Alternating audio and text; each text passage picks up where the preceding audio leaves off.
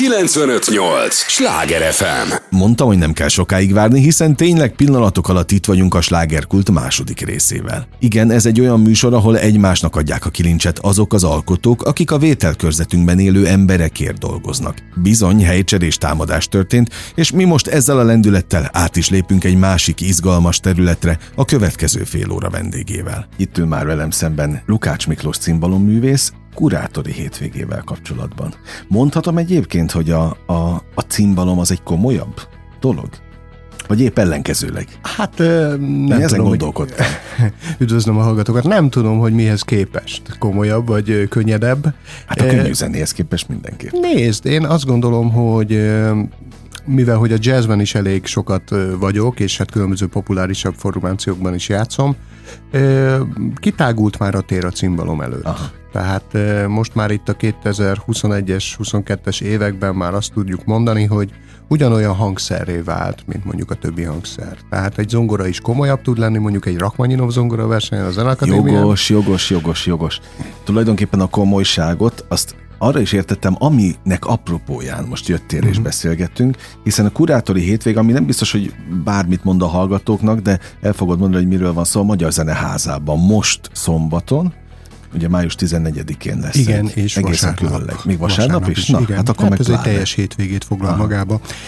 Magyar Zeneháza, amikor készítette a programsorozatait, gondolkozott abban, hogy különböző művészeket, előadókat megkér arra, hogy szerkesztenek össze egy hétvégi programot. Uh-huh. Az első Harcsa Vera énekművésznő volt, Volt szerencsém azon a hétvégén is játszani, mert a Vera meghívott engem, és hát a második kurátori hétvége, az pedig az én nevemhez kapcsolódik most a hétvégén.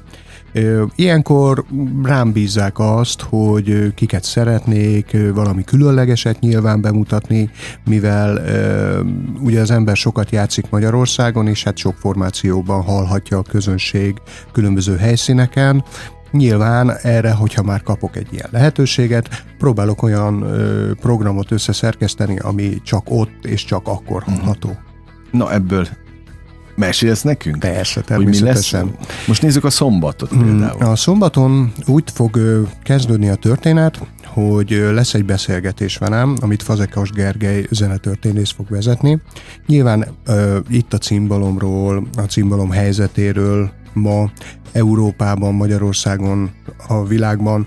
Erről fogunk beszélgetni, és nyilván a tanításról is, mert az egyik növendékemet, ö, Horváth Áront megkértem, hogy játszon ö, egy 20 percet ezen a beszélgetésem, ami Nyilván bemutatom azt Áronnal, hogy körülbelül az ifjú generáció, ami hát Áronka 17 éves, uh-huh. az ifjú generáció mifelé gondolkozik, tehát miképpen gondolkozik, ami mondjuk 30-40 évvel ezelőtt nem azt mondom, hogy nem volt rá példa, de nem volt annyira sok ilyen, hogy egy előadó mindenfajta stílusban ö, Ott tud, tud, Aha. tud játszani, és ezért Áron egy ö, erdélyi menetet fog játszani, egy Vajda Szent Iványi menetet, és utána pedig Johann Sebastian Bach démol partitájából, hegedű szonátáiból egy démol sakont fog játszani, ami egy klasszikus zene. De nyilván Áron ehhez képest még nyitottabb személyiség, de hát ebbe a 20 percbe sajnos nem fér bele teljes mértékben. De hát adja a jó Isten, hogy egyszer majd 10-15 év múlva ő is kap egy kurátori hétvégét, és akkor ott megmutathatja majd. A beszélgetés után pedig meghívtam a barátaimat, és egy 8 órai kezdettel fogunk játszani egy koncertet. Itt a különlegesség Szokratis Sinopulos lesz, akivel még a Charles Lloyd zenekarban találkoztam, mi játszunk már ides tova 10 éve Charles Lloyd kitűnő, hát mondhatni ikon, uh-huh. ikonnal az egyik formáció, formációjában, és én itt találkoztam Szokratissal, aki a görög lírát képviseli, szóval ö, Görögországban is már különböző utak elindultak arra, hogy népi hangszerek bekerüljenek a jazz, és bekerüljenek különböző műfajok vérkeringésébe Európában és, és a világban. Hát Szokratis erre a legjobb példa, és talán ő lesz az egyik kuriózum, de hát összeválogattam a barátaimat, Fekete Kovács Kornél fog trombitán és szárkütő játszani, Dés András ütőhangszereken, Novák Csap pedig nagyvőgön, uh-huh. én pedig cimbalmozni fogom. Ő, Ez egy komoly csapat. Nem rossz csapat, igen, igen, barátaim. És ö, szerettem volna, hogyha mindenki megmutathatja egy kicsit az ő világát. Nyilván az én kurátori hétvégém is erről szól, hogy mindenkit egy picit bemozok a világával. Ö, és hát különböző kompozíciókat ők felajánlottak nekem, és én így ebből összes, összeraktam egy ilyen kompakt uh-huh. műsort. Tehát ö, szombaton este ezt fogja hallgatni a közönség, ezt hallhatja a közönség, aki megtisztel a jelenlétével. Vasárnap Szokrates Sinopulos fog egy kurzust tartani, egy bemutatót, egy workshopot. Nyilván a, a görög zenéről fog beszélni, és nyilván arról, hogy a görög zene miféleképpen alkalmazkodik különböző műfajokhoz, és miféle, miképpen tud szimbiózisban ker, szimbiózisba kerülni különböző műfajokkal, aztán nyilván megmutatja a tradicionális vonalat, és játszik is. És hát a kérdések merülnek fel, akkor arra pedig válaszolni mm. fog. Utána gondolkoztam, hogy ha már Szokratis itt van, akkor szerintem Magyarországon az egyik kiemelkedő csapat, aki ezt a műfajt oly módon képviseli, hogy a magyar népzenével és a, az európai szellemben lévő zeneiséggel e, próbálkozik. Ez a Maybar nevű zenekar, ez Kopcsik Márton e, barátom zenekara, amiben egy különlegesség, hogy a feleségem Marilia, aki egy görög származású ö, hölgy, ő a cimbalom megfelelőjén, a görög cimbalom megfelelőjén játszik. Én tanítottam is Mariliát, mert ő érdeklődött a cimbalom iránt, és uh-huh. nyilván itt különböző kapcsolatok már, már kialakultak, és ezen a koncerten pedig Szokratis fog játszani, egy pár számban én is engem meghívtak vendégnek, ha már ott vagyok, mint kurátor. Tehát szerintem egy szép színes hétvége elé nézünk, itt nyilván a fókuszban a görög és a magyar uh-huh. nép, népzene, jazz és hát mondhatni, ha bár nem szeretem ezt a kifejezést, világzene fog uh-huh meg Miért nem szereted? Mert tudod, ebben minden belefér. Tehát ez ah. olyan dolog, hogy mit nevezünk világzenének, szélsőséges példákat mondok, egy ausztrál didgeridust összerakunk egy, mit tudom én, bolgár kavalossal, az különlegesség, és tényleg hát a világ különböző részeiről jöttek, igen, igen, igen, és igen. összeteszik az ő kis zeneiségüket, de az nem feltétlen jó. Tehát sokszor tapasztalom azt, hogy nagyon jó világzenei együttesek vannak, de annak mindig van valami gyökere annak van mindig egy erős gyökere és egy erős alapja.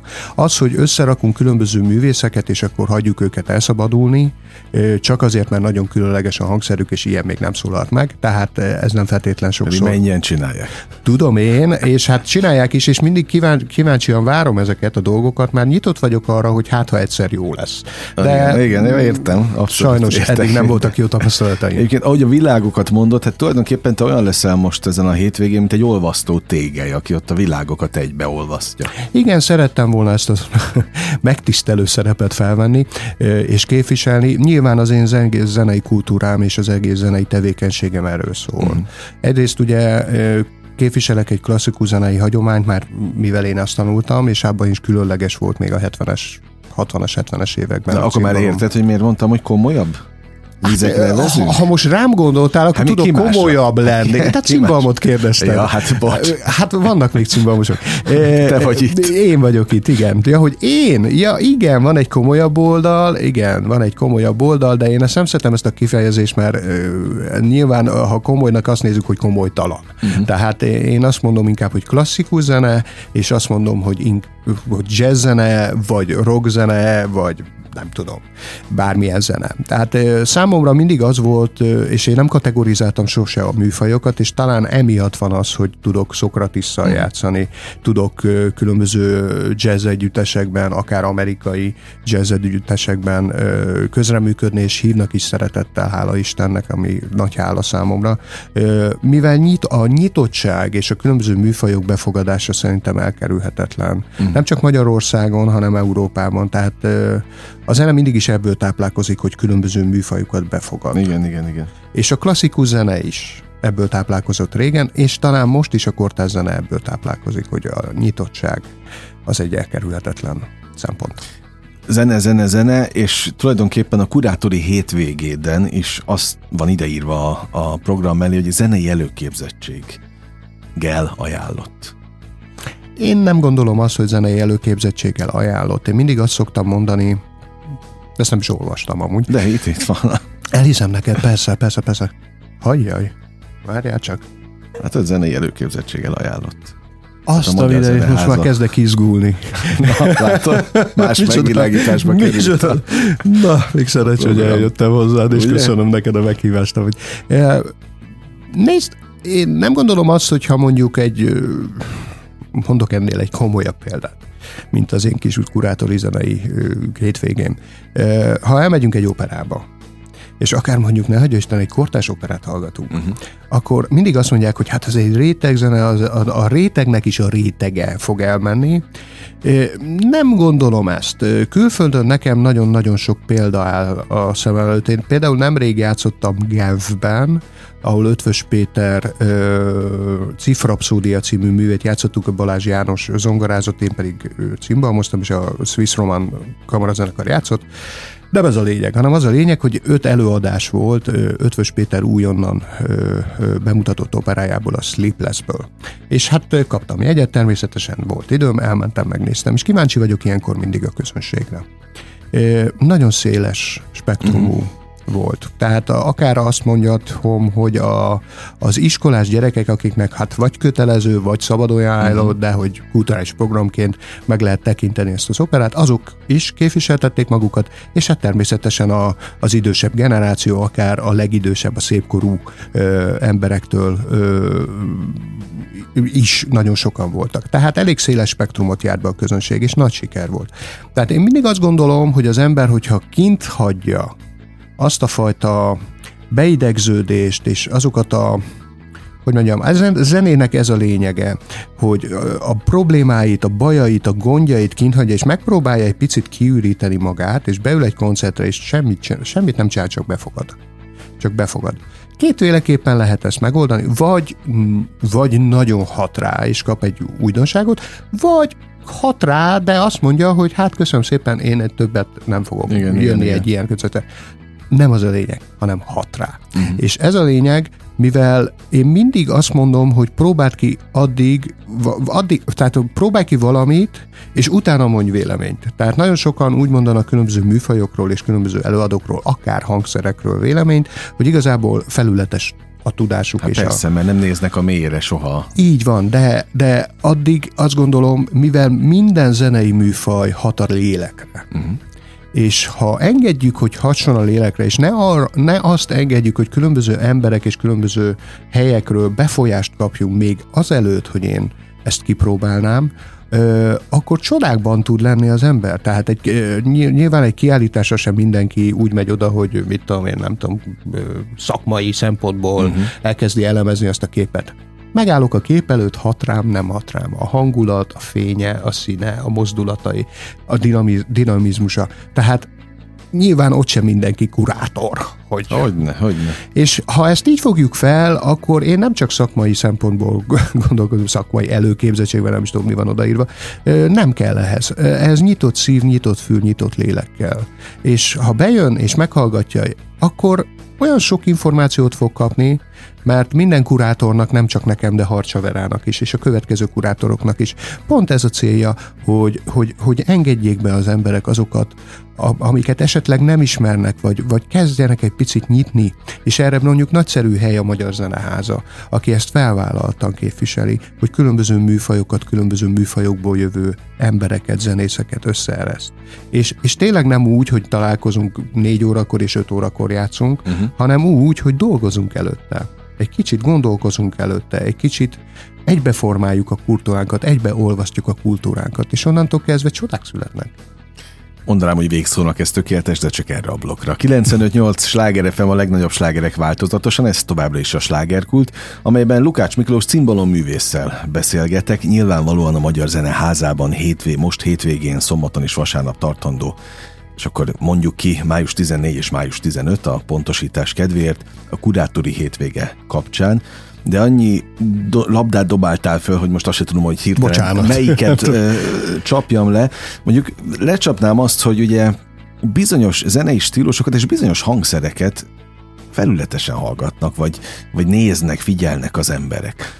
Mennyire jellemző azt, hogy a, a cimbalmot is felületesen figyelik? Ö, Nézett már valaki igazán a mélyére? Rajtad kívül. hát mi hangszeresek vagyunk, és nyilván, ö, mint minden hangszeres, ö, a nagy hangszereket, a közismert, a, a, a, világon mindenhol ismert hangszereket is különböző műfajokban használják. Tehát ha megnézzünk egy hegedű művészt, akik mondjuk klasszikus zenével foglalkozik, akkor nem feltétlenül szükséges az, ha bár ajánlott, hogy esetleg ki csak kikacsintson egy picit más műfajok felé, vagy akár tanuljon is belőlük, mert minden, ami a zene, abból tanul. Uh-huh. Mi előadók. A zeneszerzők meg főleg. Tehát a zeneszerzőknek meg muszáj kitekinteni, mert más, más út nincs. De ők ezt megtehetik akár egy zongoraművész vagy egy hegedűművész, hogy azt mondja, hogy én maradok ennél a stílusnál, mert már egy olyan utat járok, amit előttem egy millióan kitapostak, uh-huh. és tudok járni, mert látom a végét, vagy hát, hogy akár még kicsit tovább is mehetek, de hát van egy ilyen fix út. Nálunk nincs. Mi egy réteg hangszert, egy magyar instrumentumot képviselünk, és még mindig minden cimbalmosnak az a célja, és a küldetése, hogy még jobban megismertessük a világgal ezt a csodálatos hangszert, ami Magyarországon lett kitalálva.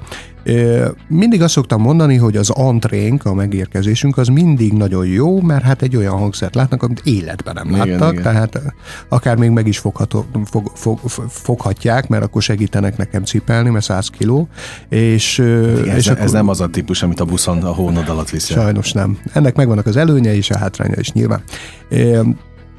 De hogy az mindig öröm, és mindig jó, és akkor mi ez, és jaj, és akkor játszanunk kell egyből, és nyilván hát ez már egy 50%-os siker tud lenni, mert megörülnek nekünk, egy hegedűművésznek nem feltétlenül örülnek Igen. meg a hegedűjével mert abból láttak már egy párat. De utána persze jó is kell játszanunk. Tehát azt gondolom, hogy ha erre tudunk építeni, és erre a befogadásra, a világ befogadására tudunk építeni, mert nem eltaszít bennünket a világ, mint címval most, hanem befogad. Uh-huh. És bárhol játszottam a világon, nagyon sokszor újra hívtak.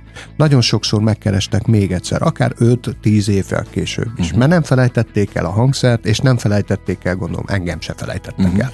Hogy viszed oda például a hangszer? Ö, Különböző módjai vannak, azért a világban nagyon sok helyen már az elődök, vagy hogy mondjam, a hangszerkészítők letettek már hangszereket, tehát ott állnak különböző színházakban, vagy egy zenekar megvásárolt még annak idején egy hangszert. Nyilván nem sokszor használják, ennek megvannak sajnos a hátrányai, mert oda megyek, és lehet, hogy négy-öt évvel ezelőtt volt utoljára használva vagy hangolva, akkor elég sokat kell velem küzdenem, hogy beálljon egyfajta hangolás, egy...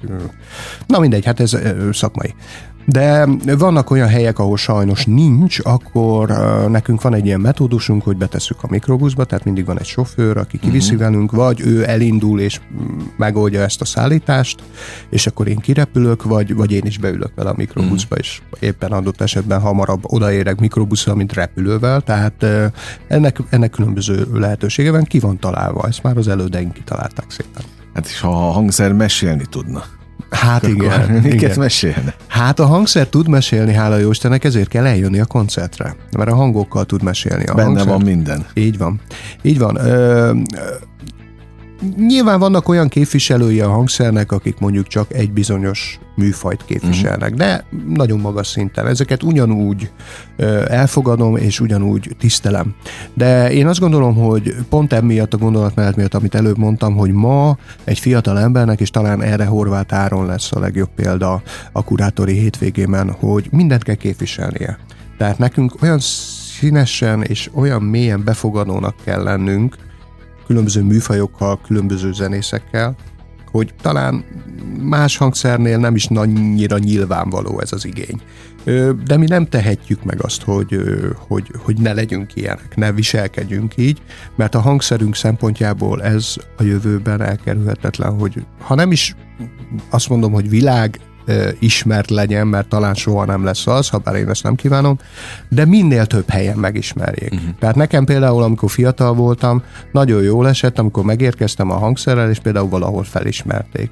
És, egy, és egyből mondtak hozzá egy cimbalmos nevet, hogy jaj, hát emlékszem öt évvel ezelőtt, ezen, a, ezen a, nem is tudom, hogy hívják, mi ez? Ja, a cimbalom. Ja, ezen játszott a Balogh Kálmán például. Uh-huh. És akkor ez nekem nagyon jó érzés volt, mert, mert valamihez kötve volt. És akkor tudták, hogy ez magyar, ez a magyar kultúra, és a már népzenét játszott. És akkor mondjuk, ha én nem népzenét játszottam, akkor utána oda jöttek hozzám, hogy hát én nem is tudtam, hogy ez, hogy ez erre is alkalmas. És persze ilyenkor kitágul a tér, és azt mondja, hogy hát persze, hát ez egy ugyanolyan hangszer, mint a többi, csak még eddig nem hallottam azt hittem, hogy csak népzenét játszanak mm-hmm. rajta, nem hallottam más játszani.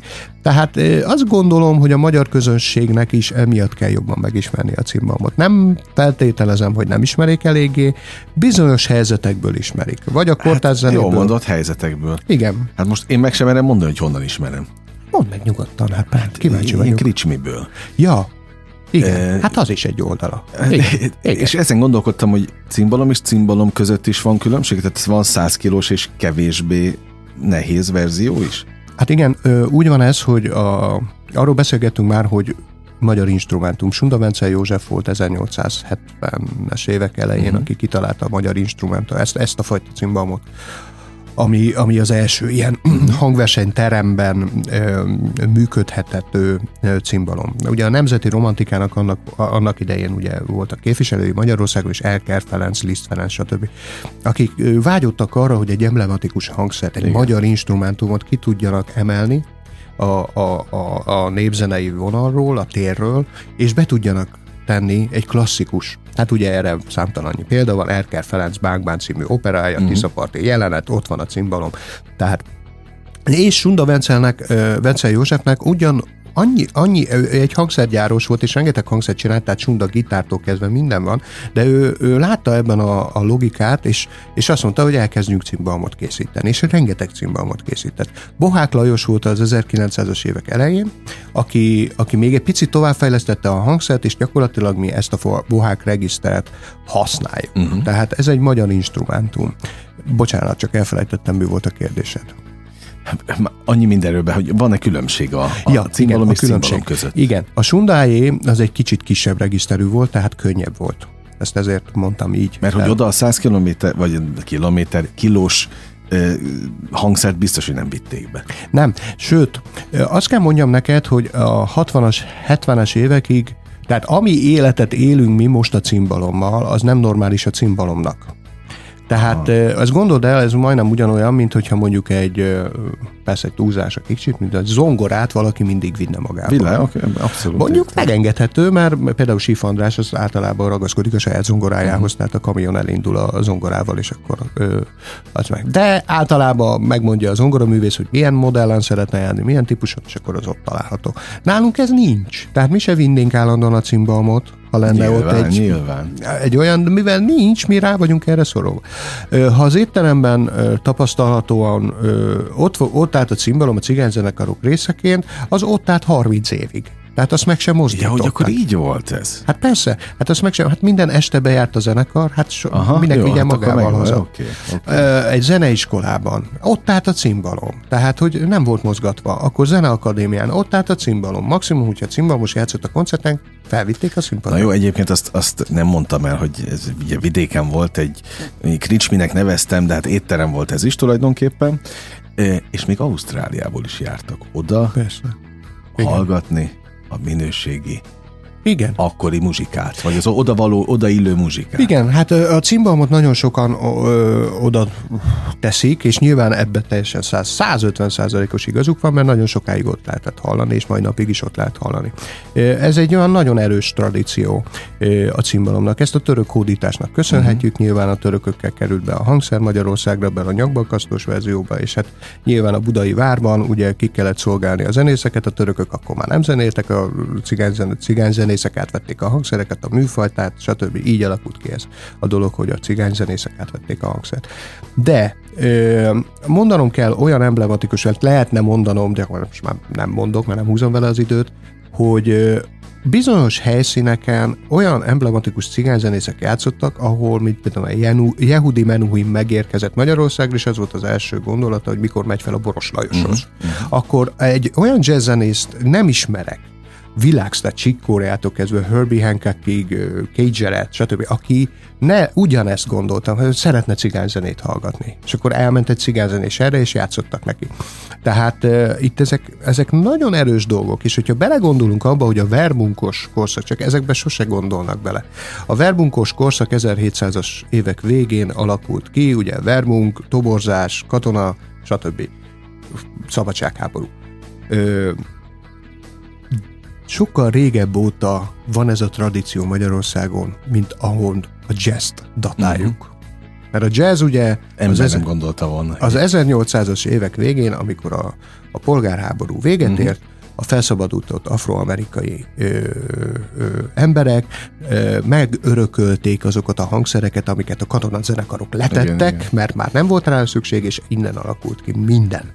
Tehát gyakorlatilag ez egy régebbi, és mindig azt mondjuk, hogy tehát nem tradicionális. Hát mit nevezünk tradicionálisnak? Hát akkor a jazz se tradicionális. Jogos, jogos, jogos. De annyi, fú, rengi, kár, hogy nem beszélgethetünk most tovább, mert képzeld, hogy lejárt az idő, de, de az egy kérdés még bennem maradt, és őszintén érdekel, hogy mi ez neked a, a cimbalomhoz fűződő szerelem, szenvedély, hobbi, hivatás, szakma? Minden így egyben. Talán mindegyik? Mindegyik. Édesapám is cimbalmos volt, vagy van, Hála jó Istennek is én, amióta az eszemet tudom a lakásban mindig ott volt ez a hangszer. Tehát nekem egy tök természetes történet, hogy három évesen arra támaszkodtam. Tehát, hogy... De nem is volt opció, hogy... Nem. Nem igazán. Nem Tehát nekem természetes volt úgy, mint egy szék vagy egy pohár víz. Tehát, hogy igazából nekem az az életem része. Ha most leszakítanák tőlem, az olyan, mint hogyha valamelyik testrészemet mm. szakítanák le. Talán. Hát végszónak ez nekem most tökéletes, és aki többet szeretne veled beszélgetni, belemélyedni a te világodba, a zeneiségedbe, május 14, május 15, Magyar Zeneháza, kurátori hétvége. Igen, és köszönöm szépen. Lukács Miklóssal, én meg az idődet köszönöm. 95.8 Sláger FM, a legnagyobb slágerek változatosan. Kedves hallgatóink, ez volt a slágerkult mára, ami bezárja a kapuit, de ne felejtjék, holnap ugyanebben az időpontban, ugyanitt újra kinyitjuk. Köszönöm az idejüket, ez a legfontosabb, amit adhatnak. Élményekkel és értékekkel teli perceket, órákat kívánok az elkövetkezendő időszakra is. Engem S. Miller Andrásnak hívnak. Vigyázzanak magukra. 958! Sláger FM!